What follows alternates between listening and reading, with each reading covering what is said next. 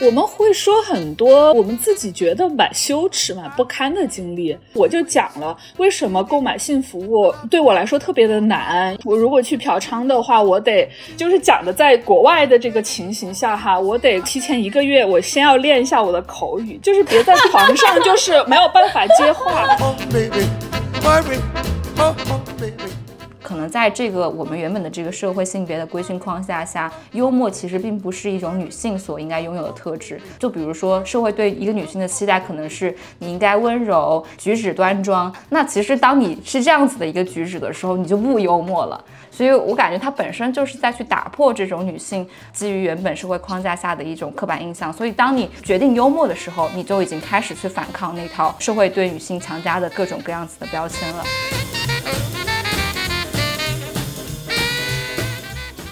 其实你又会发现，就是所谓不符合女孩气质那些活动，很多都是一些会受到瞩目的活动。所以我觉得，嗯，之所以长久来说喜剧和脱口秀会排斥女性，其实还是因为，就是说在公共场合讲话，我们所谓的这个公共叙事嘛，它是一个特别大的这个权利。我们从性别角度来说，其实从来就只有男人。能够掌握这种权利，就是男人才有权利去评论女人，评论所有事情，评论整个宇宙。我觉得女性曾经私下是可以评论男人的。举个不恰当例子，就是可能两个家庭主妇，她在去买菜的路上遇到了，她可能会吐槽一下自己老公。我觉得这个绝对是女性脱口秀的这个原型，就是吐槽，好有道理啊。对。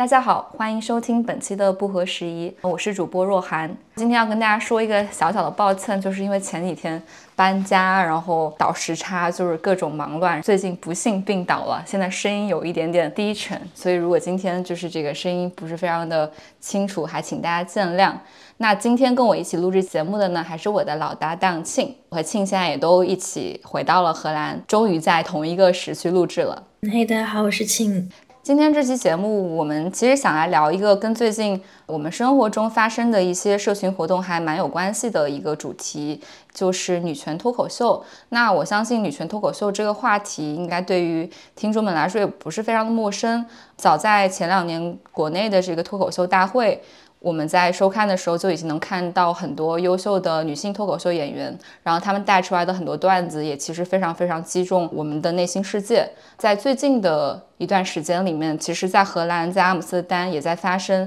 很多的华语社群的女权脱口秀活动和组织。然后让我觉得比较惊喜的是，其实这些活动都是非常自组织的，它并不是依托于一个什么专业的厂牌或者是非常专业的脱口秀演员过来演，而很多就是我们身边的朋友。大家把身边的这个经历，他们感受到了非常触动的关于两性之间相处的一些议题，然后带到脱口秀的舞台，用一种幽默化的方式表达出来。然后然后我也确实看到了，就是身边一些认识的朋友，他们通过这样子的方式站在舞台上去 empower 自己的表达方式。然后前段时间我在。美国的时候，在湾区，然后湾区也在组织一场女权脱口秀，氛围也是特别好的。虽然我还没有机会能够亲自的去到现场去看大家表演，但是我在互联网上看了一些 clips，我确实觉得还是一种非常惊喜的呈现，也是现在我觉得在女女权主义社区里面的一些很有意思的尝试。呃，那今天我们也请到了一位好朋友，他是一位媒体人，同时也是一位女权脱口秀演员。在他的业余时间里面，他会辅助一些女权的社群活动，然后也帮助大家去进行这个脱口秀的写稿。因为我们知道，如果你要最后上台的话，其实那个稿件是最重要的一环。非常欢迎我们今天的朋友西柚来跟我们一起录制这期节目。Hello，大家好，我是西柚。我之前帮助荷兰那边小伙伴主持了工作坊和读稿会，然后也非常开心看到大家最后成功登台，非常的精彩。是的，是的，我觉得荷兰这个活动能够顺利的进行，西柚有非常大的功劳。西柚现在人是在加拿大，我记得是去年的时候，当时就有跟身边的一些朋友在聊这个事情，然后一直到今天，真的大家能走上舞台去把想说的话说出来，而且用一种非常幽默、非常精彩的方式，我觉得确实是离不开你的一些指导和帮助的，而且又跨着这个时区。果然就是女性赋能女性这句话是没有错。对，其实我也是之前是一个小白，然后后来在加拿大这边的社群，然后从小白锻炼成了一个业余演员，然后有了很多的演出心得吧。后来才把自己学到的技巧加入了这个工作坊里面，然后传递给更多的人。我们都是这样一个社群教一个社群，然后这样去扩展这个女权社群，扩展这个脱口秀的演出。我觉得我们可以先从荷兰的这个女权脱口秀的形式开始聊起，就因为你也远在加拿大，当初有没有想到来荷兰，然后给当地的小伙伴做这样子一个工作坊，以及为什么会想到把脱口秀和女权这件事情去结合？你觉得这对你来说意味着什么？和荷兰那边小伙伴早就认识吧，然后之前去呃欧洲去荷兰旅行了一趟，然后跟大家交流起来，就聊到了我们在加拿大，然后包括在北美，就是我参加过也帮助组织过的一些脱口秀的演出，然后。荷兰那边的小伙伴就非常的感兴趣。其实我们有一套培养演员和组织脱口秀的流程吧，然后基本上是把这个经验传递过去，然后荷兰那边的小伙伴就自己可以把它搞起来。为什么 想要把脱口秀和女权结合？我其实觉得女性说脱口秀本来就是一件很女权的事儿，对我们北美这边的女权社群来说，其实。这个首先是一种呃社群建设的很重要的新的方式吧。我不知道在荷兰就是这个女权社群有没有一个组织起来的社群基础，但在北美的话其实是有这个社群基础的。但是我们之前在北美这边的女权社群。大部分的时候，其实都是在关心国内的议题，跟着国内的议题在走。比如说，可能国内发生一个什么事情跟女性非常有关的，比如说 Me Too 啊、性骚扰啊这种，我们可能帮助声援一下，然后写一个呃文章啊，在网上有一些声援活动啊。其实主要就是关注国内的事情。但是这样呢，其实长期处在一个比较消耗的状态，而且处在一个身心分离的状态嘛。因为你其实国内的发生的事情，跟你在美国也好，在加拿大的生活其实是分离的。在疫情之后，其实这个脱口秀就慢慢起来了。当然，也是受国内的一些女权脱口秀的草根社群的一些影响，然后在海外也组织起了这个脱口秀。其实通过这个组织和讲脱口秀，我觉得是把注意力转回到我们社群、我们自己身上了。就是我们开始讲述我们自己的故事。我们的这个身份可能是很复杂的，然后作为这个离散者啊，然后作为中国和西方国家之间的夹缝者，作为华裔移民女性这种有多重少数边缘身份的这样的人的一些境遇吧。所以，我们在这个过程里面开始了创作，我觉得是一个非常决定性的转折点吧。因为创作是一个特别让我们找到这个主体性的事，因为你要创作就必须在地。必须要去找到你的身体的经验在哪里，因为你不能总是以就像以前一样以一种抽象的方式去想象国内的情况，然后去推动国内的议程。我们必须要精力集中在当下，然后在呃自己身体的经验。所以其实非常自然的通过这种呃喜剧创作的形式吧，我们找到了一种可以持续的在地的这样的一个活动。同时，它也可以开始输出一些内容，去吸引到更多的潜在的社群成员吧。所以，这个社群实际上是一个是更紧密了，二就是它可能在扩大。我们通过一些公开的表演，然后和公众也有一个互动，其实相当于也是一个公共参与。对，我觉得刚才西柚说的这个也很有启发，因为其实我第一次见到西柚，也就是上次他来到荷兰旅行的那一次，当时也是跟这边的一些朋友一起。然后，但在那之前呢，其实也是一直有在阅读他的文章，所以当时见到的时候的一个感觉就是人如其人，就是见到他本人的时候，跟他写的文字感觉是同一个人，就是你能够对这个东西、对这个人是是有一个辨识度的。那我想一方一方面就是因为他的这个文字非常的真诚。另一方面也是，我觉得是因为你是有一直在写，真的是自己正在经历的、正在关心的事情，然后是对这些事情有切身的体验，而不是那种为赋新词强说愁似的那种那种写作，所以我觉得这是非常珍惜的。当时见面时候，就是也聊到说，你的生活里面可能之前经历的几次这种职业上的一些转折，包括是怎么样一步一步的去。探索说自己真正感兴趣的一些东西。然后，女权脱口秀这个其实也只是你在做所有的这些东西中的一个非常小的一个部分，但它的形式非常的新颖。后来再到我们想要去来约你聊这期播客的时候，你提到一个观点吧，我觉得非常非常的有意思，就是说，其实脱口秀对你的最大的一个帮助是让女权从意识形态的层面重新回归到了女性的一个日常的经验，也是因为这样，所以它可能才能够真正的去重新连接女性和大众，然后这种可能跟之前的这个其他的这种具有女权元素的。活动、社群活动都是很不一样的，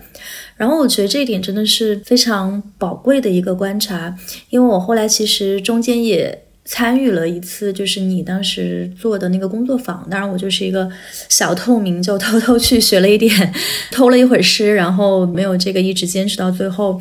但是我当时记得非常。印象深刻的一个点是，你在讲到说脱口秀应该怎么讲的时候，就哪怕是女权脱口秀，你不能在讲段子的时候上来就给人一种感觉，就是你要讲女权，就是你在讲段子的时候，你应该专注在它是不是好笑上。你不能在上来的时候就给人一种说教或者说占据道德高地的一种一种感觉。我的这个措辞可能不是完全准确哈，也许你一会可以那个再纠正一下。但当时我听到这个说法的时候，我觉得还是是非常非常中肯的，因为它可能跟我们各自的这种经验以及会感觉说这个理论有时候会有一些脱离现实。的这种体验是很直接相关的。我觉得今天，特别是很年轻的一些女权主义者，大家学习女权的理论，可能很多是从书本上学的，但是。具体到说它怎么样跟我的日常经验去挂钩，其实中间很有可能是隔了非常大的一个一个 gap。然后我觉得你提到了这些思考，包括女权脱口秀正在进行的这个实践，真的是一个非常非常宝贵的事情。就是我觉得那种尝试去连接意识形态和日常生活的努力是非常难得的。那么我也想问，就是说，作为一个女权主义者，你是在什么样的情况下感受到说这中间可能是有一个 gap，然后以及就是是怎么样对脱口秀这种形式感兴趣，以及意识到说脱口秀也许可以作为一种搭建这两者之间桥梁的方式？我觉得庆真的是看到了一个非常准的点，这个也是我近期在女权社群的一个非常大的感受吧。因为就是我们都是文字工作者嘛，作为文字工作者，其实对语言的这个僵化非常的敏感。女权活动参与到后期，就前期的时候，我觉得，因为受众包括在大众，可能他没有一个女权的想法，没有一个很好的这个性别观念。那我们推动了很多活动，然后去推动这种女权的意识、女权的观念进入大众。然后那个时候，我感觉我们讲的东西是来自于我们切身的经验的，就是我们的语言是活的。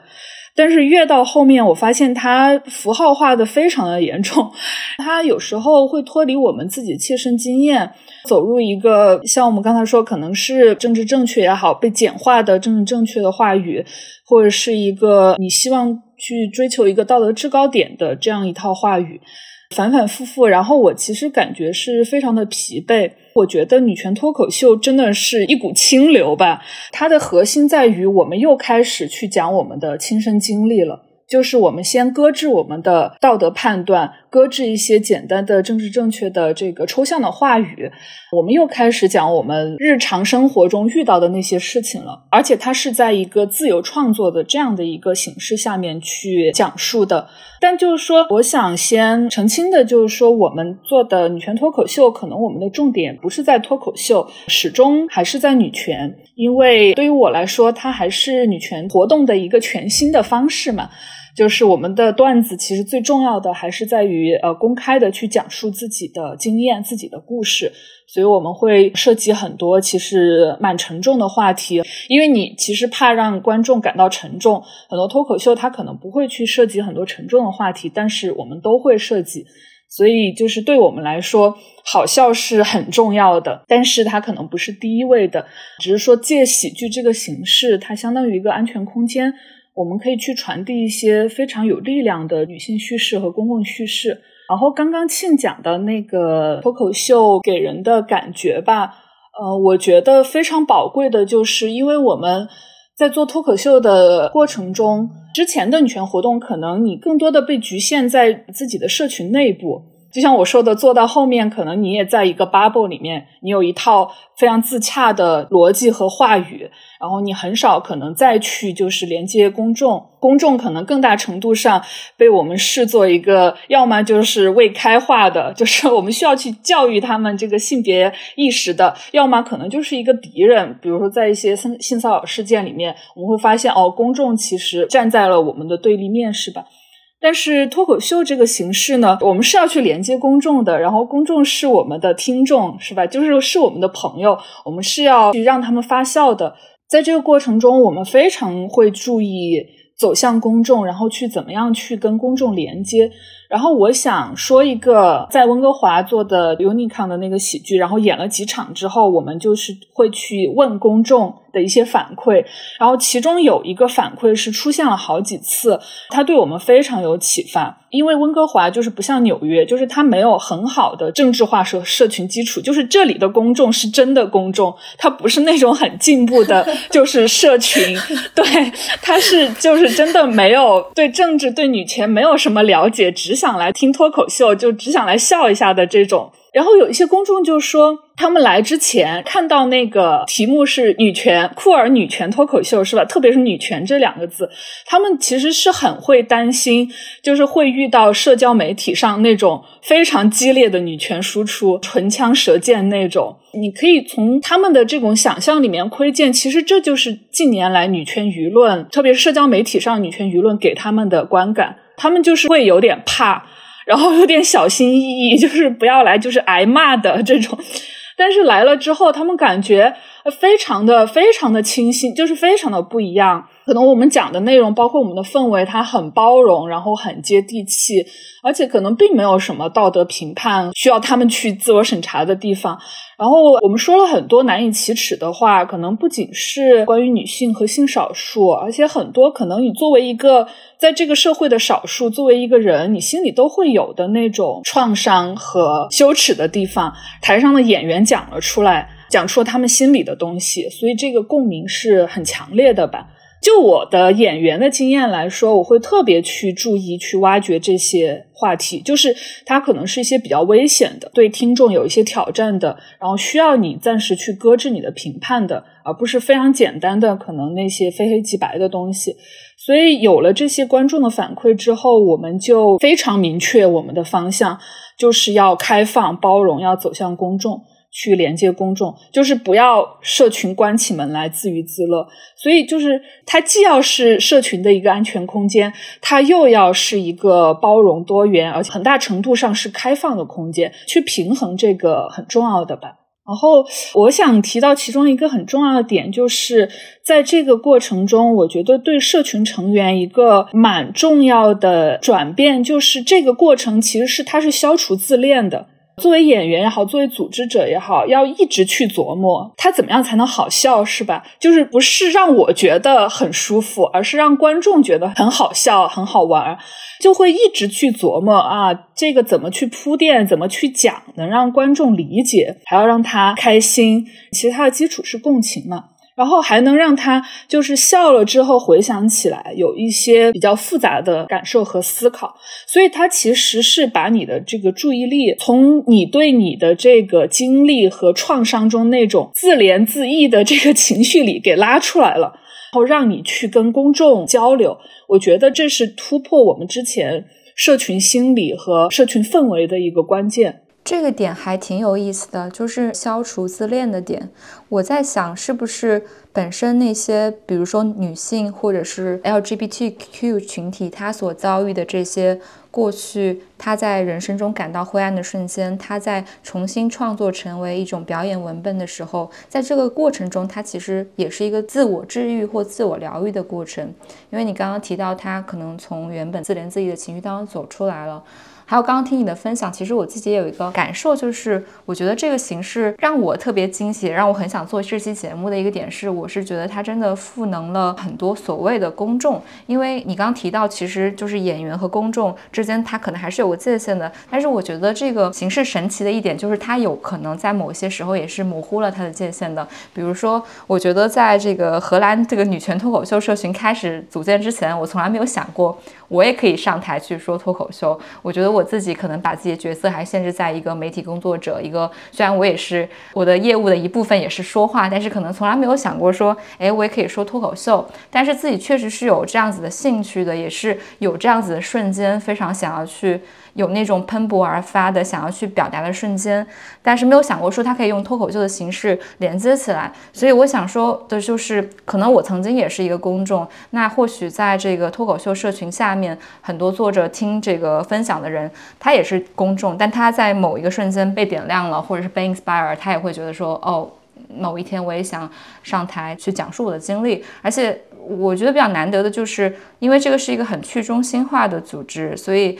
你并不会觉得它是一个有巨大门槛的事情，而是好像每个人只要生命中有这样子的经历，你都可以通过一种创作文本的形式把它表现出来。然后它又非常的有生命力，不断在不同的城市生长。它本身这种就是观众可能也及这个舞台主角的这样的一种随时变换的这种能量场，也让我觉得还是还是非常惊喜的。对，那个谁说的嘛？李诞吧，还是谁说每个人都可以讲五分钟的脱口秀？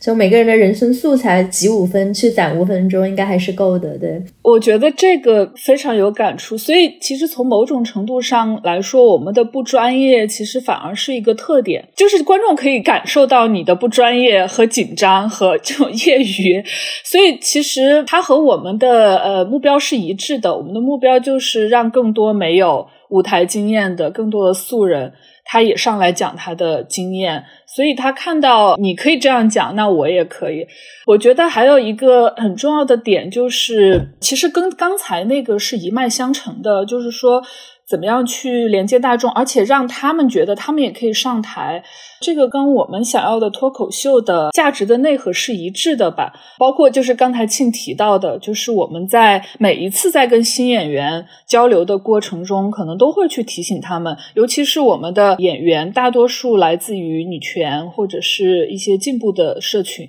然后我们都会提醒他们，就是不要对观众进行政治正确的说教，就是因为演员很。容易这样，真的很容易这样，就是这就是可能就女权平时的说话的一个模式吧。但是，当你把自己放在一个比观众道德更高的位置上的时候，观众会感觉你在给他上课，就是他是没有办法放松的，他会感觉到不平等，他会感觉自己在评判。其实这个也会造成观众说：“哦，这个不是包容我的地方，我是一个就跟他们不太一样，是吧？他们是懂女权的，但是我是一个就是可能要被他们教育的。其实不是这样的，就是我们当然去会去表达自己的观点，但是。是是以另外一种形式，我觉得这就是喜剧帮到我们很多的地方，就是他教我们就是怎么样去把自己放在一个脆弱的，可能比观众更更没有道德的、更弱势的那个位置上去。但是这种形式并不是我们去所谓扮演一个受害者吧，我们去以这样的形式，其实是要去 punch up，就是通过放低自己的这个身段。但是你是去冒犯和烫去去打击那个更强大的东西，就是那个比你自己比所有的观众还要更强大的东西，然后去冒犯那个所有人都不敢冒犯的东西。我觉得是在这个动态里面，观众感觉到了我们是站在一起的。我刚刚去想那个请西柚能不能举一个例子，就是比如说你提到的这种把自己放到更低，其实比观众更。脆弱更暴露自己的这个位置上，这个事儿其实对于比如说平时习惯了女权话语，就是我们其实是那个你知道，就是启蒙别人、教化别人，就是更在高位的那那种位置，就有个位置上的转换。你能不能就这个情况举举一个例子？你自己创作过的段子，或者说你听过的其他的这个演员创作过的段子？我们会说很多我们自己觉得蛮羞耻、蛮不堪的经历。比如说，就我第一次讲的时候，我讲自己呃可能约炮的经历，但是讲的就是说自己在约炮中如何想要约一个自己喜欢的男生，但是就是没有成功，然后因为对方觉得你是女权主义者。非常怕被你碰瓷，对，就是这种呃，想约个炮都约不到了。就自从自己变成女权主义者，然后，呃，还有一个。因为后来我们有一个主题是生活西化嘛，然后我还我讲了一个其实还蛮危险的主题，就是我讲的是黄赌毒，就是我就讲了呃，其中就讲了一个嫖娼的一个话题嘛，就是这个话题你会觉得是一个蛮危险的话题，购买性服务，但是因为就是在现场，因为你讲的东西是和你自己就是适合演员自己的这个形象其实是高度统一的嘛，所以我来讲这个话题的话，大家就觉得呃可以接受。然后我哪方面可以接受？为什么等你来讲这个话题，大家就会觉得可以接受？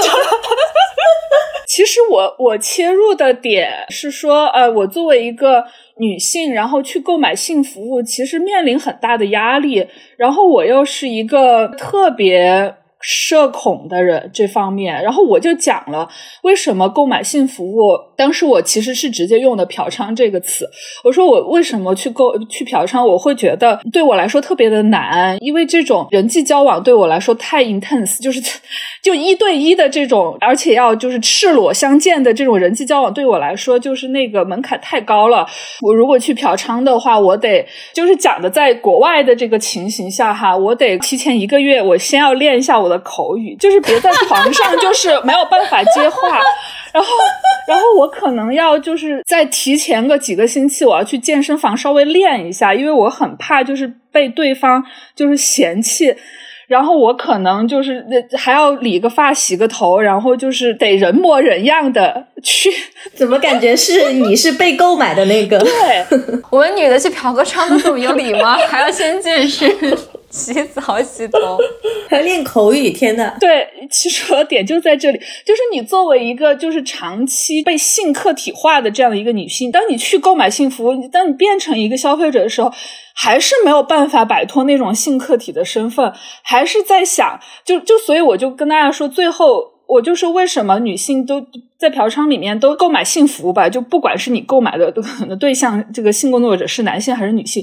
你都会感觉不太行，因为最后都会变成我在服务对方，就是你的没有办法摆脱自己的这个性客体这样的一个规训。然后其实这个就是一个我觉得蛮脆弱的时刻吧，就是我真的不是很理直气壮，我我是道德非常的 有亏的。然后观众就会爱很开心笑出来，因为他会觉得就是说。说白了，你是那个道德更有问题的人。其实观众是会很放松，他不会觉得他被你评判，他只会觉得，哎，我真的是好能感同身受，因为我也。我也能够体会到那种性客体的那种紧张，所以从这个角度来来说，我们其实很多人，因为刚刚若涵讲到了，他是对创伤的治愈。我其实有时候觉得他可能不是治愈，就是可能创伤是没有办法治愈的，但是它是一个超越。就是我们很多人会在台上讲自己的创伤，因为创伤是我们的一个非常大的一个创作的源泉嘛。就是作为女性是吧？作为性少数。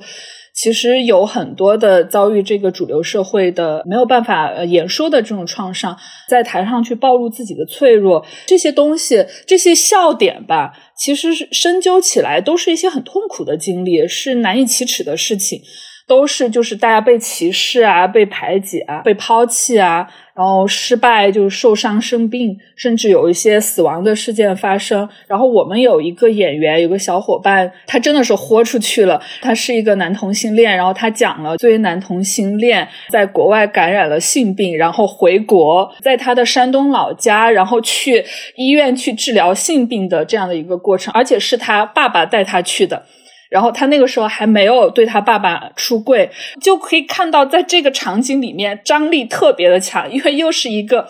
山东的一个当地的医院，他爸爸又是一个就是传统的山东男人，就是在这样的一个场景下，其实，在私下交流的时候，他会跟我们说，这段经历其实是他真的是非常难以启齿，而且很多的这个碰撞，很多的创伤，但是他在台上讲出来，就是笑点爆炸，就是整个场子就就觉得就是太太搞笑，太好玩了。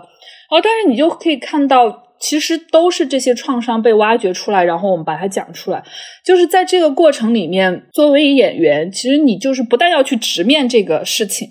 还可以最后你能够把它加工到，你可以在台上开他的玩笑，而且让台下所有的观众一起来跟着笑。我觉得这是一种非常巨大的这个超越和解脱。所以就是在搞喜剧之前，我都听到很多人会说，哦，最伟大的喜剧的内核都是悲剧。哦，我觉得这个就是真的是太准确了。但是就是为什么这个笑哈？为什么它是让你觉得更有力量、更赋权的？因为在这样的一个可以展现脆弱的空间，我觉得就是大家的脆弱都会被接住。其实大家最后都会发现这样的一种氛围：当你展现脆弱的时候，观众的这个笑，它不是嘲笑。它和这个主流对你的评判是非常不一样的，它是共情的笑，它完全是共情的笑，然后鼓励的笑，你是完全能够感受到这之间的差别的。对，我觉得因为观众可能也在某种语境下分享了同样一种痛苦。包括刚刚你讲到你自己在脱口秀里面分享那个自己想象要去嫖娼的时候会遇到的各种心理纠结，不就恰好是我们前段时间讨论的还蛮热门的一部剧的那个剧情吗？我不知道你们有没有看过，就是那个祝你好运，就是一个五十五岁的寡妇，然后她有很久没有性生活了，她就在社交网站上找，我觉得 exactly 就是一样的。然后它中间那个喜剧张力实在是太强了。然后你当时在讲这个画面的时候，就让我想到了那个电影。的一些剧情，那我觉得我最后也会变成，那就是老年的我。我觉得，而且其实我觉得，其实很多这个影视剧里面都有过这样的一些一些描写，就是女性的那种性性欲望，然后性羞耻。其实以前的时候，可能是会更多的作为一种，要不就是不被描述，就要不就被作为一种苦大仇深的背景下去描述。然后像我们前几年也很喜欢的一部剧，就是叫那个《伦敦生活》。那个主角之所以大家会觉得对他的那种喜爱，就是他会让你有一点不舒服的喜爱，因为他自我暴露、暴露自己的欲望、暴暴露自己的这种脆弱有点过多，然后会让你在他的那种暴露面前有一点感觉无所适从。但是他当时就也是那种各种约炮呀，然后也毫不掩饰说自己在什么公交车上在。在这个公园里，然后都会产生那样的欲望，然后包括各种各样的性癖。就我觉得他的那种形式，就当时也是让我自己会感觉说，哦，原来还有这样的一种可能的形式。所以我也想问西柚，就是你自己在平时创作或者说表演的过程中，你会不会有一些喜剧演员，或者说一些这种影视剧中的一些人物，是你自己比较喜欢想去模仿的？我其实之前呃，我也蛮爱看脱口秀的，但是我是那种不求甚解的在看，就图一个乐。但是我开始讲脱口秀之后呢，就会逐渐的注意到一些创作技巧上的东西。我之前也会看，就主要是在看国内的脱口秀嘛，脱口秀大会是吧？因为之前就是那个呃杨笠很红嘛，我也看了很多他的，对，还有严一严月啊，也看了很多。其实。他们讲的内容都蛮女性，就是蛮女权的。然后我觉得，呃，杨笠当然很棒，就是她是一个对非常老练的这样的一个演员，而且她很有攻击性。这个我觉得在国内的这个舞台上还蛮难得的，就是她会碰触一些更有争议的话题吧。比如说她讲那个家暴，都好几次记得很清楚的，她就讲哦，男的跟我结婚是吧？可能只是为了打我的时候方便一些。然后她其实。段子里面有很多非常犀利的东西。但我自己是比较喜欢言一言月的，对，就是他们很对我的笑点。言一言月的状态，我觉得更接近一个，就是在这个行业比较新的演员的一个状态吧。就是特别是他们早期的，就是并不是说他们讲的最好，而是他们的别扭的地方也很吸引人。就是他们的这种表演风格，就是两个人这样一唱一和的方式很独特。还有一个就是我觉得比较能够。有共鸣的地方就是，我会发现，就是演艺演员他们很喜欢写嘛，因为每一个演员创作的这个方式都很不一样。我就发现我和我身边其他演员很不一样，我就是从来都是写。就是写稿子，但是我们有的演员是，就是说他他根本就可能没有稿子，他就一遍一遍的说，然后他最后上台可能有一些现挂，有一些就是现场的这种发挥，跟他在下面的稿子可能又不一样。然后我就不行，我完全不行，就是 我觉得我和严艺严月就很像，我能够看出来，就是擅长写作的人的长处，其实在于文本。就是言一言月，它的文本其实是蛮精致的，就是蛮精巧的。然后它的文本比较讲究，就其实你能感觉到他们每一个字都是抠过的。然后我也是这样，就是我的我要上台讲的哪一个环节怎么样去设计，然后怎么样去铺垫包袱那个部分，这一句话是怎么讲的，就是每一个字都要想。这种创作方法就是弱点也很大，会有一点死板。就像言言悦他们初期的时候，其实能听出来他们有一点别扭，就有点书面吧，就是他的逻辑有点绕，就你要想一下才反应的过来。然后我讲的时候，很多有一些观众的反应也是这样，他们觉得就是这个文本很深邃，但是就是有时候就是有一点反应不过来，要想一下。知识分子来讲脱口秀了，然后我后面就会。比较小心这个东西吧，就是比较小心书面的东西，不要讲的太深。然后，而且怎么样，就是像杨丽真的就非常老练，就是你想讲一些非常 harsh，就是非常犀利的东西，但是怎么样以一种轻拿轻放的这样的一个方式去讲。然后我觉得中国演员的这种方式和，比如说你们之前也提到了黄阿丽，我也很喜欢。但就是说和中文脱口秀演员就不太一样。听了黄阿丽的，就会觉得在这种习惯了自由创作的地方，语言的这个阈值非常的大。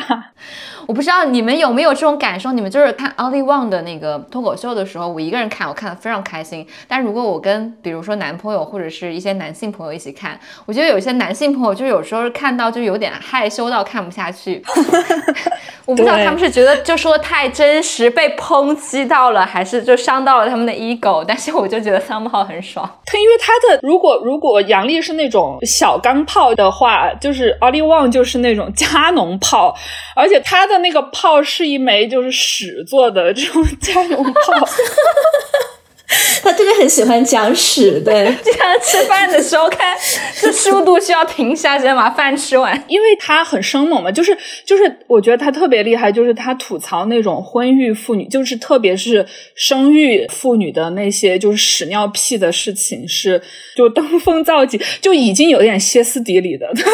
这个词很不好，但是他真的就是有一点那种境界了。作为男性，就是听到就会有一点，可能都不是觉得冒犯，而是就是冲击到的那种。但是在听的时候，就是我会觉得这种这种歇斯底里背后的那种婚育妇女的那种绝望吧。我觉得，嗯，就是他讲的那些，就是生育之后你身体的那些变化，然后非常夸张的去讲，然后真的就是挺可怕的。我觉得你换一种角度想，其实蛮可怕的。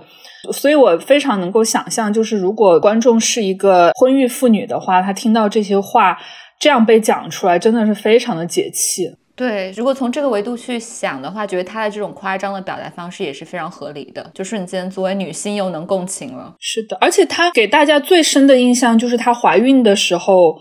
讲脱口秀嘛，然后我觉得就其实还是刚才那个点，就是脱口秀演员他讲的这些内容和他这个人是怎么样，就是和他的身份和他的这个整个的个人形象真的是完全的一体的。就他当时就是大着那个肚子，然后上台，就首先这个视觉上就是有一个冲击了，怀孕的这个女性，然后她讲那些女性生育中间遭受的，就是遇到那些破事吧，以一种歇斯底里的方式讲出来。这个表达真的是大大的突破了婚育妇女她能够表达的这个阈值，因为之前就是都是压抑的嘛，就完全是被压抑的。因为你都会讲哦，母亲就是去压抑那些生育之后丑陋的事情，然后把它想象成一种很美好的体验。但是阿利旺就是把它讲的很丑陋，他会讲你你喂奶的时候，就是那个婴儿就就会撕咬你的乳头啊，然后你的生育过后，你的那个对下体就像门帘一样，就是松垮，然后拖在地上，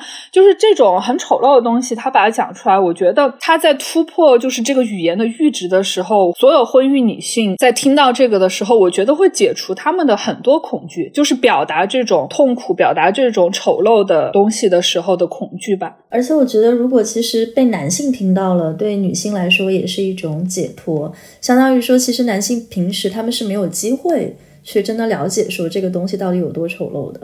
然后我觉得阿里旺那种形式，他就有点像是能不重视自己妻子的这种生育劳动和生育付出的男人，听到的时候也许会像是在他们脸上扇了一巴掌，然后你还要配合着笑，对，因为如果你不笑的话，你就显得非常的阿 s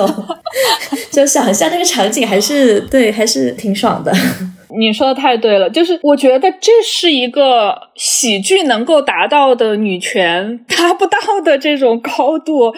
你能让一个男性听这些所谓歇斯底里的抱怨，然后他不能生气，还能好玩，然后其实还是回到那个，就是他肯定是女权的。我觉得像这些女性演员，即便 Olly Wong 可能开始的时候我对她印象很深刻的一个段子，就是说她讲就是女权，她女权你简直对女性做了一件最糟糕的事情，是吧？就是我们之前都是可以躺平的。我不想立印，我就想 lie down。我们都是可以躺平，我们可以不工作的，我们可以装傻，就是就是在家里待着的。然后你女权要让我们去工作，是吧？然后现在我们同时打两份工，非常难以去平衡。尽管他这样讲，但是就是我会觉得，呃，脱口秀女演员，然后她在台上就是真的做了一个非常女权的事情，而且突破了这个 政治领域的这个女权活动能够达到的高度。我觉得这个也给我了很多冲击，就是以前的我们的女权活动、女权写作，其实充满了评判，对社会、对他人、对自己。我能够理解这个背后的呃，想要推动这个社会正义的这种方式，但是这个到了某种程度上，它变成了一个呃无效的沟通。而且，其实很多时候是对女性也产生了很多的审查和压迫，就是你你开始自我审查了，是吧？我到底是不是一个合格的女权主义者？我该不该在公共场合讲我真实的感受？我该不该说这些不太女权的话？我该不该做这些不太女权的事？什么样的事情才够女权？就有很多的自我审查。但其实到最后，你会发现，就是道理谁都会讲。其实每个人，特别女权主义者，可能你都知道自己应该过的所谓正确的生活是怎么样的。但是问题是你能正确起来吗？我自认为我这个人是一个呃资深的女权主义者，但是我现在觉得我这个人，我的生活里面有一大堆问题解决不了。你知道正确答案，那你来给我解决啊，是吧？就是正确有用吗？所以脱口秀给我一个启发，就是说让我们在公共和私人的层面上。去重新去思考一些交流和参与的方式吧，然后把我们的这个注意力从一些太抽象的概念里拉回来一些。说的太对了，我所以我觉得女权和这个脱口秀就是一个非常非常精妙的结合。而且前段时间我记得是有个词语嘛，叫做新一代的女性女权主义者已经开始解离了。我觉得其实。你说换成人话，就是刚刚那个西柚描述的，我们的肉身经验其实和我们理论之间是有差距的。我们不可能作为一个永远在理论上正确的人。事实上，你在生活，你有那么多决策的瞬间，你也有你来自的原生家庭、社会环境的制约。所以，我们的理论肯定跟我们自己的思维方式、我们的行为方式都是有差距的。我觉得拿个最简单的例子来举例，就是啊，我也知道，我要是天天化妆出门，就是在服美意，对吧？我可能在 at some moment。也是在符合这个社会对一个女性客体化的想象，但是，但是这依然是我现在觉得我出去最自然的方式。我依然没有办法克服我内心的那个坎儿，我就是要承认这一点。我也，我，我也不想羞耻于承认这一点。我也不希望说，哦，就因为我每天化妆出门，因为我可能还是在扮演这样一种，呃不管是社会凝视也好，或者怎么样的形象也好，就不被允许叫做一个女权主义者。确实，脱口秀提供了这样的一种空间，可以让大家去表达自己的困境，或者表达自己的那些嗯充满张力的，甚至有一点脆弱的瞬间。然后我觉得这种瞬间，如果放在社交媒体上，变成一句话、两句话，就很容易被人评判、被人攻击。但是在脱口秀这种形式，它其实是一种极具包容的方式。然后还有一点，我觉得为什么可能脱口秀它本身就是女权的。嗯，我觉得有个很重要的因素，可能是原本可能在这个我们原本的这个社会性别的规训框架下，幽默其实并不是一种女性所应该拥有的特质。就比如说，社会对一个女性的期待可能是你应该温柔、举止端庄。那其实当你是这样子的一个举止的时候，你就不幽默了。所以我会发现，嗯，现在在尤其是国内的这种脱口秀舞台上的女性脱口秀演员，可能她们都还是以不管是扮丑也好，还是她们需要去彰显某个部分的个性也好，去表达幽默。但是其实你很少去看到一个正常社会的那种规训下的女性，她上台讲脱口秀，她仍然是好笑的。所以我感觉她本身就是在去打破这种女性基于原本社会框架下的一种刻板印象。所以当你决定幽默的时候，你就已经开始去反抗那套社会对女性强加的各种各样子的标签了。所以可能这是为什么我觉得脱口秀它本身就是一种很女权的形式，去表达女性自己的方式。那再回到历史上看，它又是一个男人原本主宰的行业，然后最后由女性进入。从历史的严格来说，我觉得它也是一个女权的进步吧。对，就像我最开始说的，就女性讲脱口秀，即便不是女权脱口秀，她讲脱口秀，因为她一定会回到自己的经验，自己在主流社会下经历的各种破事吧。然后我觉得这个本身就是一个特别女权的事情。关于女性幽默，就是我有一个特别深的印象。我小时候有个特别火的新闻谈话节目，叫《实话实说》。对，我不知道你们就是因为 我也看过，什么崔崔永元什么的，是吧？对，然后我爸妈都蛮喜欢看的。那个时候还挺宽松的嘛，就是你可以想象，就是连可能连央视都在组织这种面向大众的这种谈话节目，然后以新闻为基础，然后大家来聊一聊这个社会事件，是吧？然后他的主持本来是崔永元嘛，然后崔永元就当时就是一个可能他比较幽默的。这样的一个主持人，然后后来就是崔永元走了之后，换了一个女主持，她叫何晶嘛。然后我印象最深刻的就是我妈当时是那个小崔的粉丝，然后我妈看到那个换主持人之后，她就说。哎，这个男的这个幽默起来就特别合适，那换个女的就不太好了，因为女的开起玩笑来很不庄重。哇，这个片段我不知道为什么到现在我记忆特别的深刻。刚才若涵说，就是传统来说，大家都会觉得幽默会损害女性气质嘛。就女孩太爱开玩笑，然后大家就会觉得轻浮啊、不淑女啊什么的。其实我们到现在发现，其实这些都是借口，因为我们这个社会其实喜欢去这样规训女性，就是他不会给你讲究竟为什么女性不适合讲脱口秀或者不适合幽默，他会说啊，你呃作为一个女孩子是吧？女孩子家家不能怎么怎么样，然后就不女生。其实你又会发现，就是所谓不符合女孩气质那些活动，很多都是一些会受到瞩目的活动，就是会吸引关注的活动，像什么抛头露面啊、出风头啊这些活动。嗯，所以我觉得，嗯，之所以长久来说喜剧和脱口秀会排斥女性，其实还是因为，就是说在公共场合讲话，而且对着公众讲话，我们所谓的这个公共叙事嘛，它是一个特别大的这个权利。你的思想，你这个人会对更多人的产生影响。我们从性别的角度来说，其实从来就只有男人能够掌握这种权利，就是男人才有权利去评论女人，评论所有事情，评论整个宇宙。对，所以男性的意见长久以来其实都形成了这个社会对所有事情对女性的这个共识吧。我觉得女性曾经私下是可以评论男人的。举个不恰当例子，就是可能两个家庭主妇，她在去买菜的路上遇到了，她可能会吐槽一下自己的老公。我觉得这个绝对是女性脱口秀的这个原型，就是吐槽，好有道理啊。对，但是就是这个是一个曾经是一个私人的场合，这个是不会进入公共舆论的，所以女性其实没有办法。嗯，在公共的层面上去形成对你男性的一个评论，或者是一个公共的叙事，就在这个过程中，其实就会发现男性决定了我们如何去看待女性，如何去看待这个社会，还有整个的这个外部世界。然后女性始终是他们评论的一部分，是一个客体，是吧？就是我们是始终是被观看、被评头论足的。但是如果呃，男的发现有一天，就是这些曾经就是任我评说的女性，她现在反过来可以评论我了。我觉得这个绝对是一个对权力的一个颠覆和一个挑战，这会是让有些人就是火冒三丈的。其实最简单的一个就是杨笠就是在台上说了句：“有些男性是吧，那么这么普通，但是这么自信。”这句所有的女性都觉得这不是共识吗？这不是女性的共识，不是我们每个人都觉得是这样。但是说出来就是会看到，在互联网上激起这么多的愤怒和仇恨，他突然感觉到我被评论了，然后你反过来对我有一个凝视了，这个完全是不可以接受的。对我刚刚其实 exactly 就想补充这个，因为我想到你刚刚说男性他要在饭桌上就滔滔不绝的讲话，然后要讲笑话这件事情，好像是一种他们觉得与生俱来的一种权利。我想到之前庆在一期节目里面分享，身边有一个荷兰的朋友，一个中中国的朋友，然后他之所以选择回国的原因，是因为他发现，在欧洲的饭桌上讲。笑话别人不笑，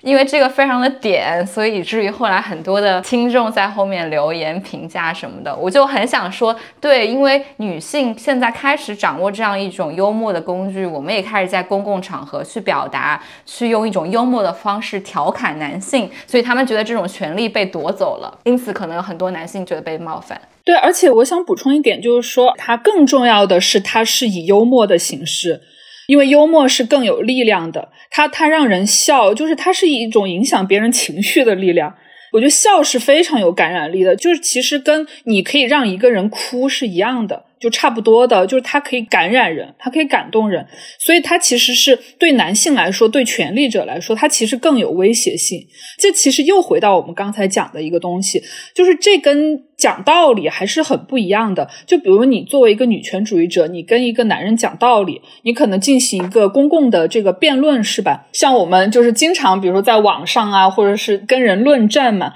你会发现对方完全可以不接受，就是你的理论对他没有任何的影响，他可以拒绝，是吧？然后，但是如果你让他笑，其实你某种程度上是操控了他的情绪。我觉得，嗯，操控这个词不太对，就是说，他他不是一种暴力，他。更像是一种影响，就情绪影响能力，它不是一种暴力，但它基于它不是说就像男性对女性那样，我可以让你哭是吧？我用一种暴力的手段或威胁的手段，我可以让你 suffer，就是让你受到这种 受到这种虐待，受到这种痛苦。它这种呃笑，它不是一种操控的力量，就是它是基于人和人之间，完全基于人和人之间的共情和共鸣。还有那些非常诚实的感受，所以它是反暴力的。又回到那个主题，就是我们怎么看待女性在这个脱口秀领域的这个发展？怎么看待女性去讲脱口秀？就如果很简单的来说，就是女性进入这个领域，她一定是很困难的，但是她一定是个特别女权的事儿。说到这里，就是我其实也很好奇，就平时比如说你参与的演出，或者是你带领的一些工作坊，大家一般都会有哪些主题的呈现？然后演员们在创作的时候会聊到哪些话题？可不可以跟我们举例讲一讲？因为其实你刚刚已经讲到了，他可能有些话题是跟自己脆弱瞬间有关的，而往往是这样子的一些瞬间，可能是特别能够引起观众共鸣的。那除此之外，或者是相类似的话题，你还能想到什么跟我们分享一下吗？对，我在温哥华就是 Unicorn 的参与的比较多的，就不仅是演出啊，还有一些志愿工作。就像我们刚才说的，我们其实主要还是注重本地的经验，并且会去有意识的去挑战一些禁忌话题，就是可能在国内也好，在传统来说，我们中文的这个领域里面，用中文很难以启齿的话题。当然，女性的酷儿的话题肯定是必备的，就是作为社会边缘人群的这些经历是必备的。然后我们更多的可能是关于润啊，关于移民，就是关于这个离散经验的。然后关于我们没有办法去认同我们的身份，可能我们既不属于这个国内的呃语境，然后又没有办法就是融入这个西方的呃语境，这些尴尬的经验吧。还有一些呃。在中文语境下比较敏感的话题，比如关于政治啊，关于性，就像我们刚才讲到的，其实作为女性和性少数，对这个性的体验，我们的相关的话题是非常多的。对，就是性是我们讲的一个非常大的一个主题吧，而且观众也非常爱听。就是我们关于性的这个呃主场，就是来的观众都非常的踊跃。然后我们主要会去聚焦于一些主流道德舒适区之外的一些性体验和性探索，包括一些性冒险。然后因为性这个话题，它永远来说都非常有意思，它是一个。非常个体的又非常的普遍的经验，它的含义非常的复杂。就它可能既促进了我们的一些自我的觉醒，包括我们对身体的一些察觉，然后，但是它又伴随了非常多的创伤。就比如说，我们会涉及到性骚扰、性侵害。然后性关系中的这种不平等，像约炮啊、自慰啊、就卖淫嫖娼啊、性病啊这些比较禁忌的话题吧，就主流下比较禁忌的话题。然后这些在中文的语境里，其实长期来说都是无法言说的，嗯，是被压制的。呃，我想提到就是上一次我们骄傲节有一个特别的专场，我们的主题就叫“妈的多重高潮”。就是是一个专门讨论性的这个专场，然后我们请了就是当地的华人变装皇后来表演，就是变装皇后这个文化吧，而且就是华人的变装皇后就已经比较少了，所以他们能够出现，然后他们又有这种华人身份，又有性少数身份，然后在就当地做一个变装皇后的这样的一个是他们的爱好，也是他们的事业。然后我觉得对于他们自己和对于现场观众能够看到他们的表演，就是意义非常。常的不一样吧。演员也讲述了他们的性取向啊，关于性癖好的一些探索。然后我觉得有一个比较特别的，就是。我们有演员把自己的妈妈请来现场看了，然后因为他们的妈妈属于就是第一代移民的身份嘛，就是其实带了很多的国内的这种成长的经验，然后他在加拿大的这个环境里又属于一个被牺牲、被边缘化的这样的一个群体。他们来看女儿，然后在台上去讲述自己的呃性体验，比如说约炮的经历啊什么的。我觉得这个在中国文化的这个社会里是。完全难以想象的，就是妈妈看女儿在公开的去讲述自己约炮的经验，这个是难以想象的。我觉得妈妈就是首先她就是到场是非常勇敢的，这些妈妈的反应让我们非常感动。就是首先他们他们自己非常的惊讶，因为对他们来说，就是用他们自己的话来说，就是对于他们的耳朵是一个极大的一个冲击，因为他们从小到大。从来没有听见有人用中文讲这些，就是他们都没有办法想象，居然语言可以这样使用，就是居然语言可以讲述这些东西。这个首先对他们来是一个冲击，但是因为我们当时现场的气氛很好，就是如果一个妈妈是在一个传统的是吧，如果她是一个网上在看到别人在讲这些经历。她的感受是负面的，因为她面对的是整个公众、整个社会对这个性经历的一个评判。但是当时的那个环境里面，所有的观众大家的反应非常的热烈，而且很坦诚，就其实没有那种窥视的，还有那种歧视的、剥削的那种感觉。所以我觉得妈妈们完全融入了那种气氛。然后他们虽然非常惊讶，但是看得很开心。而且事后我们问他们的反馈，他们的呃第一个反应就是觉得自己女儿非常的勇敢。然后我觉得让我们又体验到一个新的高度，就是两代人就在这个性的这个话题上是永远没有办法互相面对、没有办法去弥合的这样的一个两代隔代的这种。隔阂和差异，居然可以在这样的一个空间里面，它达到一个一个交流。然后我觉得这个真的是我们之前都没有办法想象的。我觉得其实，在海外的这个中文脱口秀的兴起，其实也有一个背景。脱口秀它作为一种形式，特别是中文脱口秀的这种诞生和兴起，其实也是过去这几年，包括像这个呃效果，还有单立人这样的一些喜剧公司，然后包括有一些这个非常优秀的一些人才，然后涌涌入到这个行业里来，然后它拓宽了就大家对于这种形式的一个认知。但是也很遗憾的是，我们也看到过去这。一两年、两三年，就接二连三的有脱口秀演员就不时的会出事儿。其实我觉得对整个行业，特别是对整个在国内的这种喜剧行业的人来说，都是一个很大的打击。就是有时候那个尺度，它的那个边界已经到了一种让大家甚至都觉得比较匪夷所思的一个地步。就是你会感觉到说，哎，那这个，比如说我们做我们做媒体，我们做新闻的。我们都会觉得，哎，怎么这个好像连我们新闻业都还不如，就是这个被审查的。说白了，就是脱口秀更加有力量。对，也有也有也有这个可能。对，反正写的新闻稿也没有人看。审查者是懂脱口秀的，他们是懂脱口秀，是这样的，是一种权利。对对，行业影响力的一个体现。对，所以所以我也观察到一些现象，一个是比如说像这个效果，他们应该在疫情之后，在北美其实也组织了一些。演出，然后据说当时演出的这个现场的环境就是所有人不准录音、不准录像，然后手机都要放到那个袋子，然后锁在柜子里。我觉得一方面是出于保护知识产权，那另一方面可能也是觉得在海外确实有一些是适合在。海外去讲的东西，但是不并不适合，就是被放到墙内的社交媒体上来进行放大。那另一个方面，其实也是我觉得有很多这种在地的这种中文脱口秀的朋友，然后在推动这些事情。然后，并且我觉得表达的经验，其实你生活在一个地方，你最终最能够给到你滋养的东西，能够去促进你更好的创作的东西，它肯定还是说你每天日常在经历的这些东西，是你出门就会看到的事儿，是是你会日常去的咖啡馆，管是你会日常要处理的这些，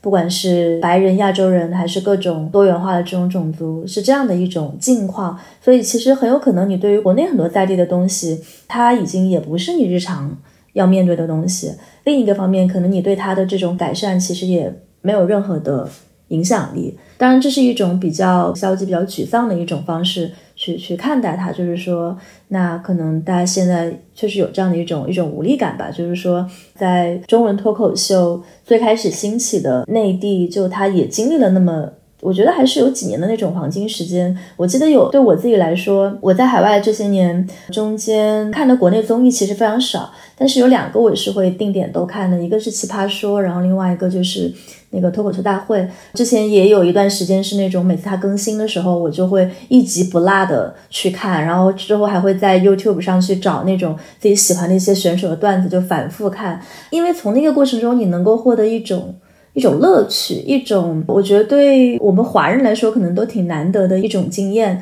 就是这个东西它好笑，并且它好像听上去还挺聪明的，就是是一种。夹杂了智性的和非常朴素的一些愉悦，然后有这样的一群人在进行这样的一个生产，但是很遗憾，那个环境可能也就那么几年，然后你已经能迅速的感觉到说现在大家的状态吧，就都是风声鹤唳的一个状态。那当然，我觉得这个状态也肯定也不是说脱口秀行业。特有的一个东西，它肯定是一个全社会的一个一个问题。但在脱口秀这个事情上，我自己的感觉就是他的那个风浪来的特别快，就他来的时候一下子好像就变成了一种全民喜闻乐见的一种形式，然后好像也有一些脱口秀演员就上了春晚。但另一个方面，你也会感觉说，好像他去的也很快，就是当那个。我可能也不能说是楼塌了，但是 我觉得有一点这个意思吧，就不要诅咒他们这个行业，就是会感觉到说，当那个风暴来临的时候，也是特别的，也是特别的剧烈吧，就是那种剧烈的程度，可能比我们其他文化行业、其他的这种条线上、其他环节上的人要感觉到更剧烈一点。所以我觉得，像西柚和他的社群现在做的这些尝试，其实非常的难得。我觉得我听你描述下来，它其实也对你来说也是一种。继续去滋养你更多创作的形式，而不是一种你会感觉到很磨损的一种形式。对，我觉得像你刚才说的，我其实听起来也感受很复杂吧，就是还是有很多的悲伤在里面。因为一方面，我们看到就是这边的女权社群发展出来了一种嗯社群组织的方式，然后嗯建立了我们的同文层，也通过这种创作找到自己主体性。但是另外一方面来说，我们跟国内的联系也没有那么强了。当然，我们看到国内的脱口秀遭遇了一些打击，然后包括其实我们我们在这边做脱口秀的时候，也会回应国内的一些情况，比如之前就是同性恋被说生活西化嘛，然后我们这边立刻就有一个生活西化的主题。然后包括一国内的一些脱口秀演员遇到的一些事，它也会变成我们的创作的一个主题。我们就是会去帮他们去突破这个，怎么说呢？这里面有一个跨越国界、跨越这个地域的这样的一个对中文呃传承的这样的一个共鸣在吧？但是同时，其实有一个很现实的东西，就是我们确实跟国内的联系没有那么强了。从在地的社群的建设的角度说。当我们不再把自己的主体性放在国内的一些女权议程上的时时候，我们有点像是，就是像我刚才说的，哎，我感觉就是可能这个舆论场让我觉得很疲惫，而且可能我看不到自己参与的一个位置。现在可能更加吸引眼球的是一些在社交媒体上一些比较激烈的话语，然后它没有一个可能没有一个思辨的空间，没有一个脆弱的空间在。那么我看到我也可能没有这个位置可以参与了，然后我可能就逐渐退回自己本地的社群，退回我自己生活。这个是两面性的，就是嗯。我自己可能感觉比较独立了，包括我们这边的社群也比较独立了，但也不能说好坏吧，只是说我觉得我们作为离散者，就是在海外离散者做自己的创作也好，做自己的社群建设也好，最后其实无可避免的会朝这个方向发展。嗯，就是离开久了之后，我们会形成自己的生态，会更多的融合和参与本地的一些活动和议题，然后不会再把。国内的这个呃语境或国内的事情当做一个母体，可能去依附，然后我们自己会成为自己的这个母体。就像我之前经常说的，就是离散的创作者，最后可能我们传承的就是中文，但是。这个中文可能是它有一个新的土壤，它是一个离开这个地球母体的，是一个新建的文明。对，拿不太合适的这个《三体》里面的一句话说，最后在新建就是逃离的新建上面的这部分人，然后创造了自己的文明。然后我们也不会去期待有一天这个新新建会回到它的母星，我们会期待就是说自己永远是在一个离散的这样过程里面。刚刚 听西柚讲到这个比较复杂心路历程，我自己也还是蛮有感触的。嗯，尤其是我觉得不合时宜播客，其实随着我们几个人在海外生活，可能大家也会慢慢的注意到我们关注的一些话题。我们肯定是希望跟去回应国内的很多公共话题的，包括我觉得女权话题就是一个很重要的，大家都在关心的公共话题。但同时，可能我观察到了这样的一种社群的发展，又是我在海外的生活经历给到我的，所以它是一种非常呃复杂的混合。不过我自己可能期待就是这，因为这期节目可能也会被很多国内的朋友们听到。我觉得可能可能可以给大家的一个 inspiration 就是说。不管是国内还有多少去做这个脱口秀的空间，或者是去去在公共场合去言说这些呃比较敏感的话题的空间，但是至少我觉得有一件事情可能被确认到了，就是幽默是一个女性可以拥有的权利。因为公共场合它可以有很多种嘛，它可以是一个巨大的像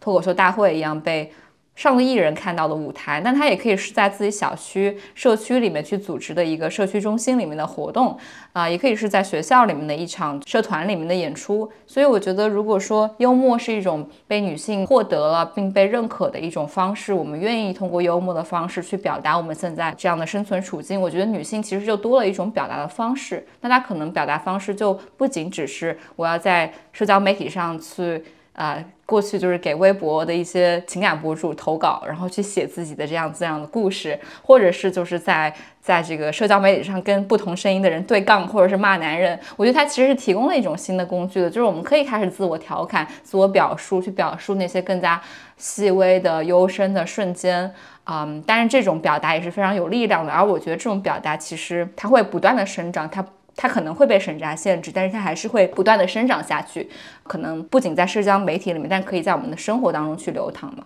我就想调侃一句，其实骂男人还是呃，还是一直是我们的永恒主题。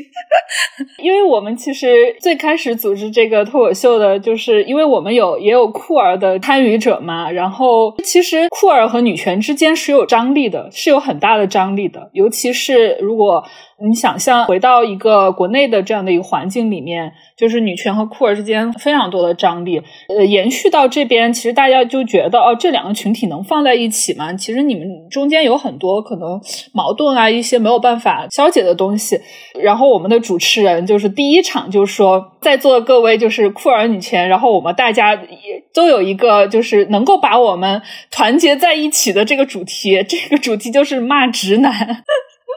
对，大家就哦很开心，就是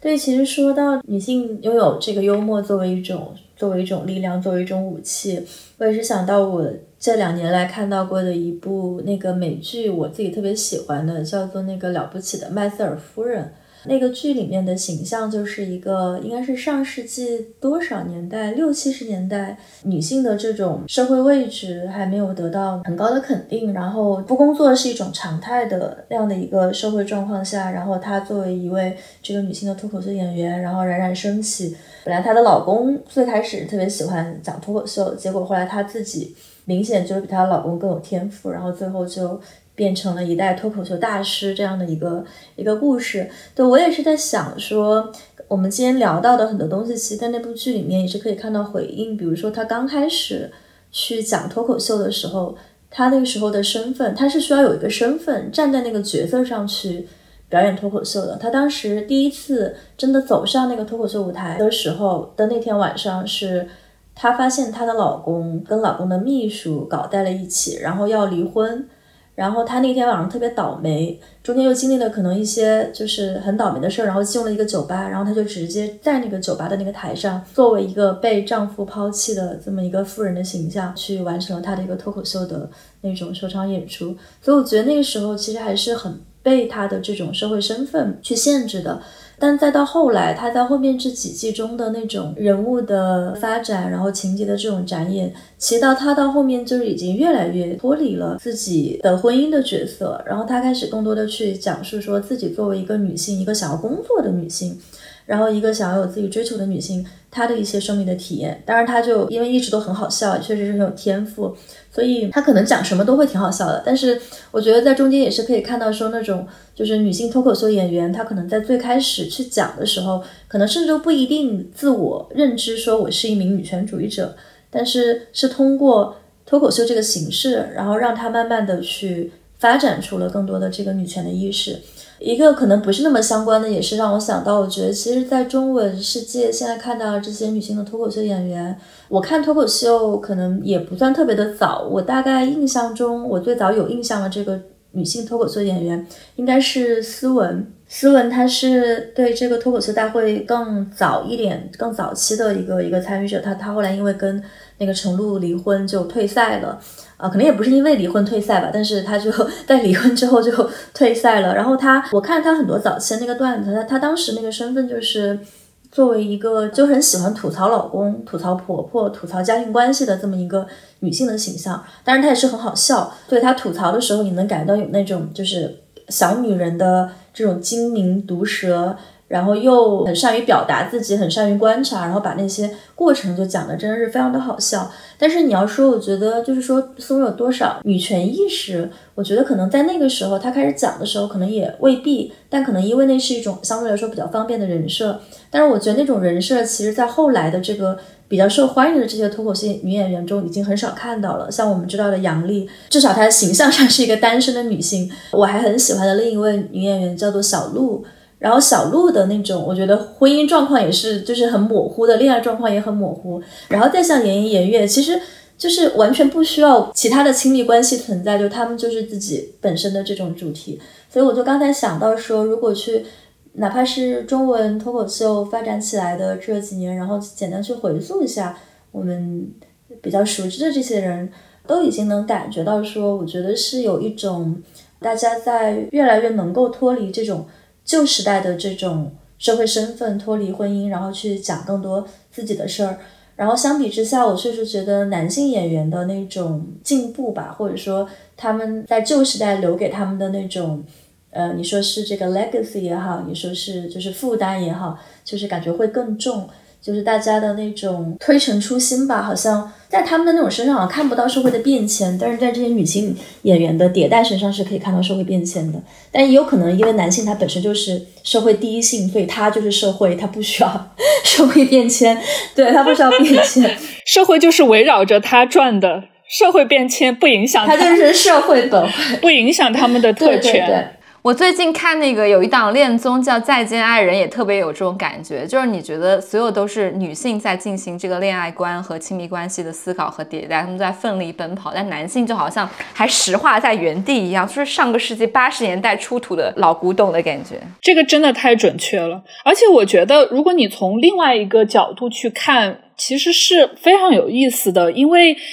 女性在这个脱口秀领域的她的优势，其实正来自于我们刚才聊了很多的创伤，就是边缘化什么的，包括最开始可能是出轨被背叛，然后那些呃婚育里面的这些遭遇的这些压迫剥削，是吧？正是这些，我们的这个优势正来自于创伤，就是对非常不幸的。但是你同时又会觉得男性的负担正是来自于他们的特权。为什么他们没有可能有一些幸存的女性这么快的去蜕变，或者是去探索自我？正是因为他们在这个社会里得到太多特权了，我我觉得伤害男性的正是他们的这种特权，他们要放弃这种特权太难了。但是正是这个特权限制了他们，这是他们的 bubble 吧。我其实想问西欧一个问题，就是我们今天聊了这个女权脱口秀嘛，其实我们聊的有一个，我觉得默认设置是说是女性讲的一个脱口秀，但是你对于比如说一些男性脱口秀演员，他们也在。脱口秀里面开始去囊括一些进步的女性意识，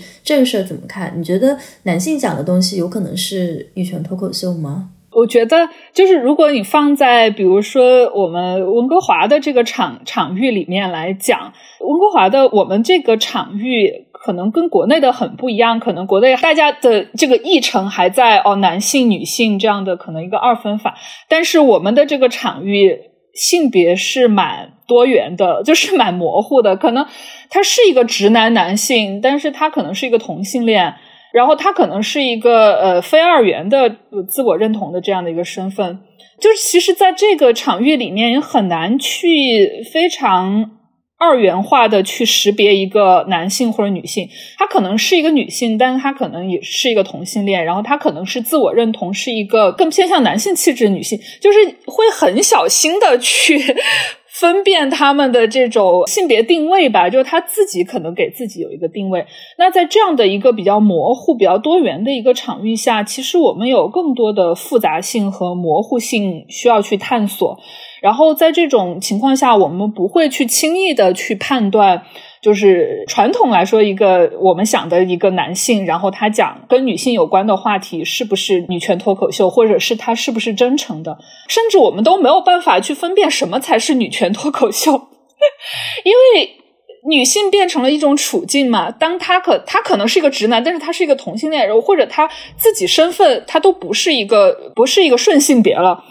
然后他在讲的时候，很多的经历，我们完全觉得这个也是女性会遇到的。就比如说一个，他可能呃，像我们刚才提到那个演员，他可能作为一个男同性恋，然后他去这个国内的一个比较保守的地方去看性病，他在医院里遇到的那些非常尴尬的场景，包括有一些比较羞辱性的这个场景，和女性去我们去医院看妇科或者是看这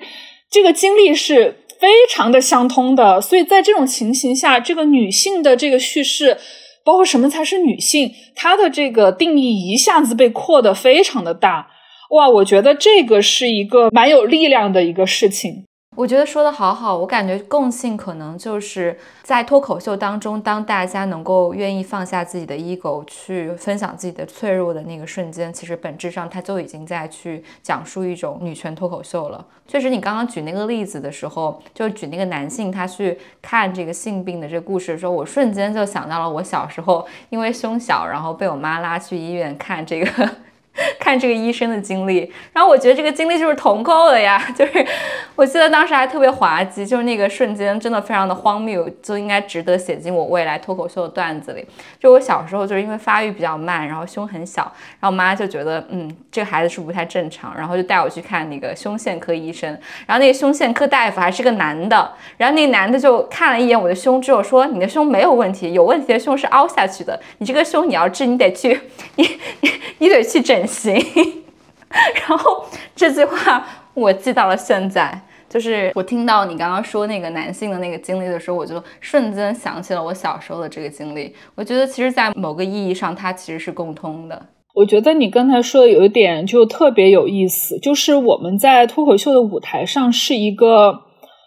非常自我的状态，因为你就是要表达真实的自我嘛。但是我们的这个 ego 又是被放下的。我觉得这是一个非常微妙的平衡。包括所有就是我们可能观感上是男性的这些演员，我们先不说他的自我性别认同是怎么样的，他跟我们的共同点在于，就是如果我们都体会到我们曾经是这个社会的少数，我们曾经是处于一个边缘的位置，那我们一定就是有很多的共情的地方是可以相通的。所以，呃，我们在说什么是女性的经验的时候，其实我们去细想，它其实就是一个对女性是一种处境嘛，可能代表了所有那些可能被剥削，然后被被边缘化，然后被压制、被被羞辱的这些的经历。这个经验是我觉得是全人类共通的。如果你没有办法去共情共共通这些经验，是因为。你的这个 ego，特别是那些非常特权和被那些特权所加持的这个 ego，是还没有放下的时候。对，很有意思。我我最后还想问西柚一个问题，就是因为我们都是内容创作者嘛，然后也都其实经历过很多不同的创作者的身份，包括前段时间我们还一起误入了同一堂小说课。虽然我并没有，我并没有把它坚持上完，回头再补上。但是我记得那个小说课里面，其实呃就有讲到一点，就是其实一个小说家他在创作一个。呃，小说的时候也是要放下自己的 ego 的。你可能应该让故事自己生长出来，而不是你把自己的非常强大的这个意识强加在里面。然后这个当时还是挺反我的认知的。中间我们也也经历过，就包括我们共同的这个公共写作，然后新闻新闻写作。我也想知道你的观点，你觉得在这些不同的创作形式当中穿梭，你自己个体的一个心路历程是怎么样的？我觉得这个真的是一个特别特别重要的，对于所有女性创作者可能应该都有共鸣的一个呃旅程吧。只是说我们可能在这个旅程的不同的位置。因为我一开始出道是写小说的，就是我觉得这是创作者的一个本能，就是讲故事。你想讲那些人世间那些呃对令人嬉笑怒骂的破事，然后里面有很多情感的表达。然后一开始我是写这个悬疑和科幻小说，就出道的时候 写悬疑和科幻小说，然后其实写了没多久就拿了一个奖，当然是一个呃通俗小说的什么什么奖。然后我当时其实因为很年轻嘛，就是二十出头，然后也其实对文学没有什么深刻的理解，全凭一个写故事的一个本能。对，然后当时就觉得，哎，写小说也没有那么难嘛。当时非常狂妄，但但后来当然发现，就是写小说是在 我现在感觉哈，是在所有写作里面，其实呃，写作类型里面技术含量最高的一个活。嗯，当然大家可以不同意啊，但是我现在是这样想的。但为什么后来我写了一段时间，特别是拿了那个奖开始，我觉得哎，就是大有可为，没有那么难。但是从从那个之后，我就开始就没有写故事了，是因为我开始关注社会了。就是因为你随着这个年龄的成长，你想要去理解现实。就当时的想法就是说，现实中间有那么多重要的事情在发生，社会上有这么多，特别是一些很吸引你注意的，因为人天生有一种同情心嘛，你看到很多痛苦的事情在发生。然后我会觉得我非常想要去理解这个社会，然后会觉得现实中发生的事情是更有力量的。那为什么我要写虚构呢？为什么我要去关注一些假的事情？当时的这个理解是很朴素的。我觉得庆若涵你们肯定都非常有共鸣。就是当你开始关心社会，然后或者是对事实、对真相有一个追求的时候，其实自然而然就会走上一个。对新闻的道路，对，然后，然后怎么说呢？就是简单来说，我觉得新闻这个领域我真的蛮喜欢，甚至直到现在，我都是有一些追求和一些热情在里面的。但是越到后面，在这个领域久了之后，呃，还是最大的感觉是疲惫吧。呃，有时候会精疲力尽，特别是之前可能经历了疫情，疫情可能是一个最大的一个，呃，对我来说是一个非常大的一个冲击，就是。太多的负面的信息，而且如果你了解这个新闻，可能了解历史久了之后，会发现这是一些重复的、重复的悲剧。然后我们作为这个媒体人的参与，都是一些走马观花的这个参与，很多事情可能关注了，但是没有后续，然后甚至它没有沉淀下来，推动一些改变。然后在这个过程里面，自己不断的被消耗。我觉得我开始就是。嗯，不太想要去不断的去追逐一些及时的这种信息，我就是想要停，稍微停下来，就是停下来去想一想一想，在这个停下来的过程中，其实我们都对社会、对人类有了一些就是更深的追问，我们想要理解一些不是日常、不就不是即时性的东西，想要去理解一些跨越时间的这个东西。可能所有这些就会去指向所谓的那些呃人类的永恒的命题吧。然后，如果到了这个地步，其实我发现可能又要回到这个文学的这个领域里面去。然后我觉得，直到这一步，就像呃，刚才若涵提到，我们都去上了一个这个虚构的小说课，是吧？然后其实因为这个也是我想要下一步想要去尝试的方向吧，就是又要又想要回到这个虚构，回到文学的领域去，因为这个时候我才发现我对文学的之前的一些误解和一些非常浅薄的理解吧。就是觉得文学是一个虚构的东西，到底有什么力量？对，但是现在我才发现，就是文学的虚构，它恰恰是为了揭示一个更大的真相，揭示一些更大的真相。然后，其实有些真相，它它是如果不借着一个虚构的方式，人类是没有办法去承受的。然后，可能作者也没有办法去承受的。我以我写虚构的这样的一个经验，有限的经验，我觉得虚构对我来说，对作者来说是一个很大的保护。就是我在公共写作的这个过程里面，我其实已经有一点受够了，就是我一直在这个写作过程中把自己推到第一线去，就是我总是在自己的文章里面写自己的亲身的经历。然后我觉得这个过程里面，当然大家说写作是一个治愈和一个赋权的过程，但是我在这个过程里面受到的这个创伤也很多，包括呃你的这些公共的写作，当然会激起一些评论，然后所有的评论都会，你知道，都会回到我自己的身上，因为你既然把自己放到了你的写作里面，把自己的亲身经历放到你写作里面，那当然所有的批评都会最后都会回到我自己的身上。所以这种创伤其实是蛮多的，但是在虚构里面，就是它有一个保护在，至少就是说公众不会说你写的东西，可能你虚构了一个人是吧？就是不用你自己 亲身去承受这些攻击。嗯，anyways，就是最后还是涉及到一个情感上的观念上的一个很大的一个转变吧，就是我对我对正确没有那么感兴趣了。正确是一个政治领域里面我们始终在争论的一个概念。什么什么样的是才是更道德的，才是正确的，才是我们应该去呃推行的、坚持的道路？当然，这个很正很重要。就是依然，我觉得在政治、在新闻的这个领域里面依然很重要。但是对于我来说，对于创作者来说吧。我觉得我想去一个模糊的地带，去一个呃人性的模糊的地带，就是很多事情关于人的很多事情，我发现是没有办法去下判断的，而且很多简单的这种道德的评判其实是很廉价的。对我就说一个很不客气的话，其实很廉价的。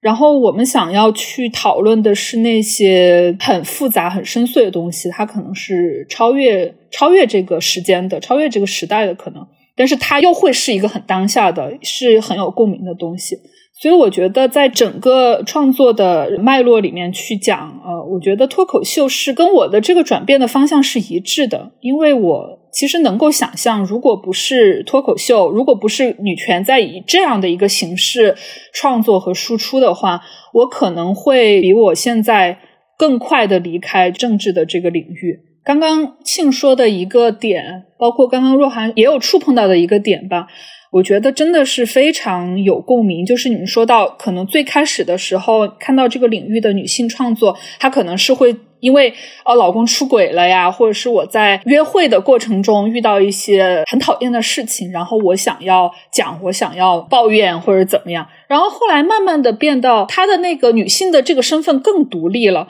讲的这个内容好像也超出了这个女性所能定义的这个身份，我觉得这个是我在这个旅程里面现在来说很新的，也是很强烈的一个感觉。就是我觉得我越往前走，我这个人是越越是一种去性别化的一个状态。就越是变成一个比较单纯的人吧。就是我现在面对的问题也好，包括我很多的恐惧也好，其实都是人会面临的。我也会有很多日常会有很多这种形而上的这种思考，但是我会想到，就是曾经我们的社会从来不觉得。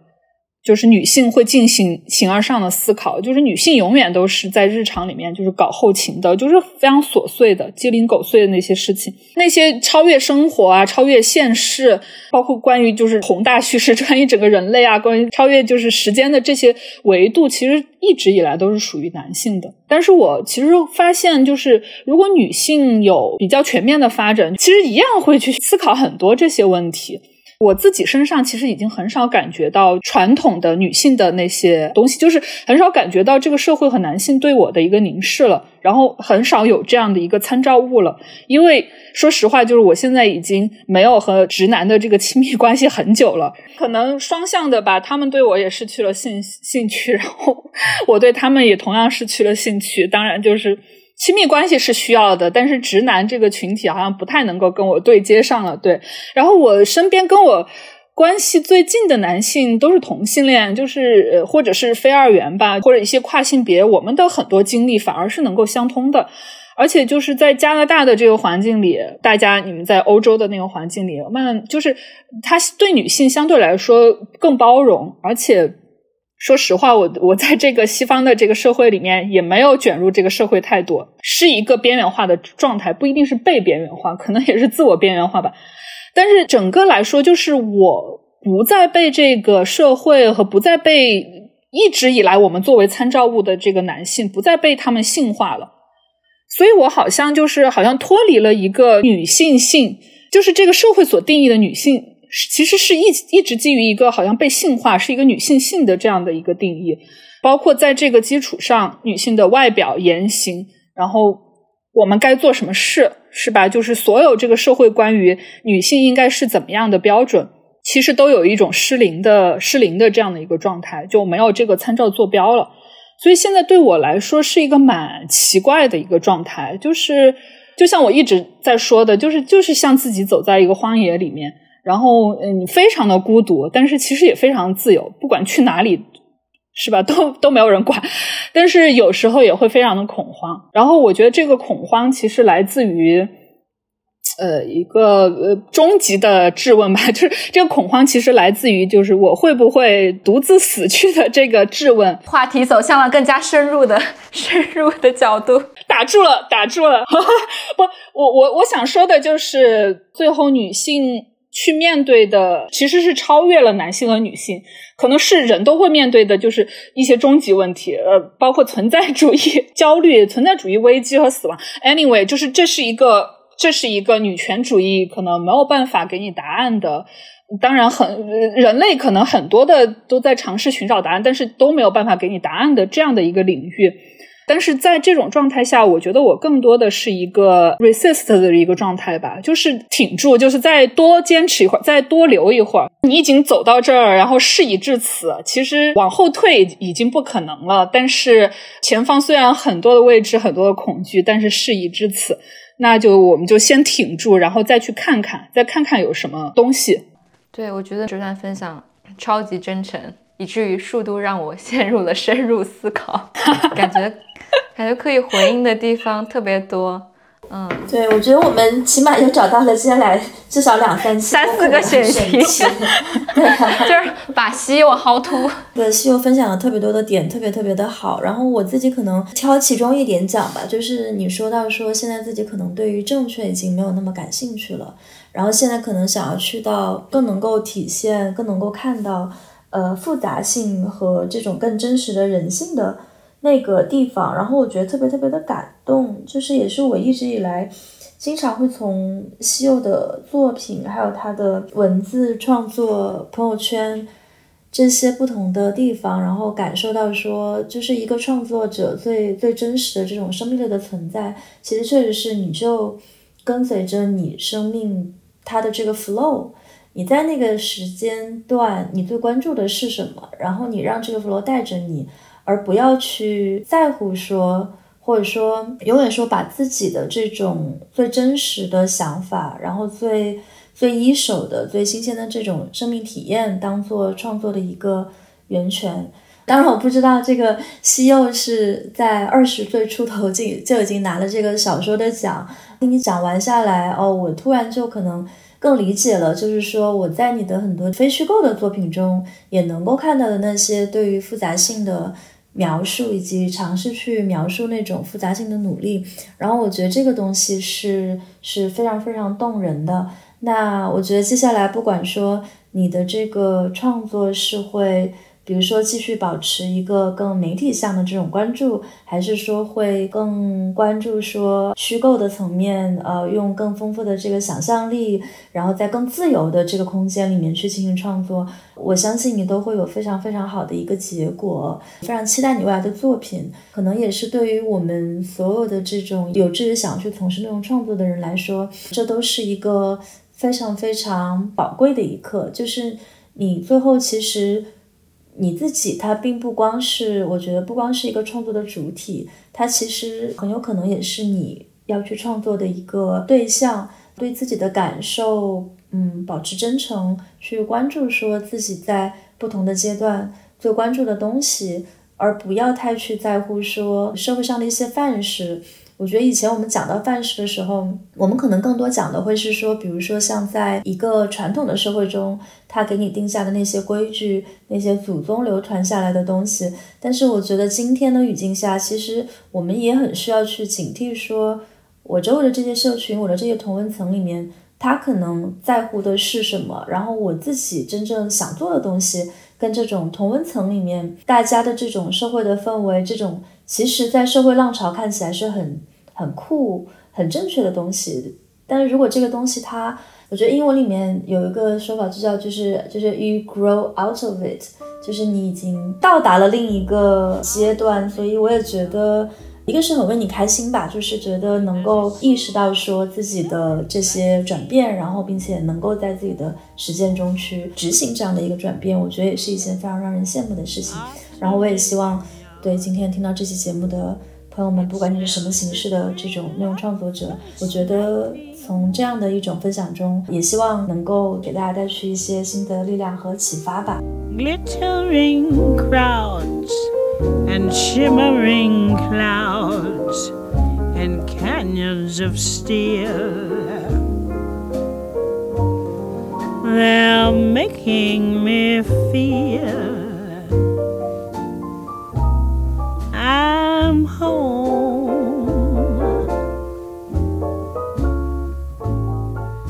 It's autumn in New York.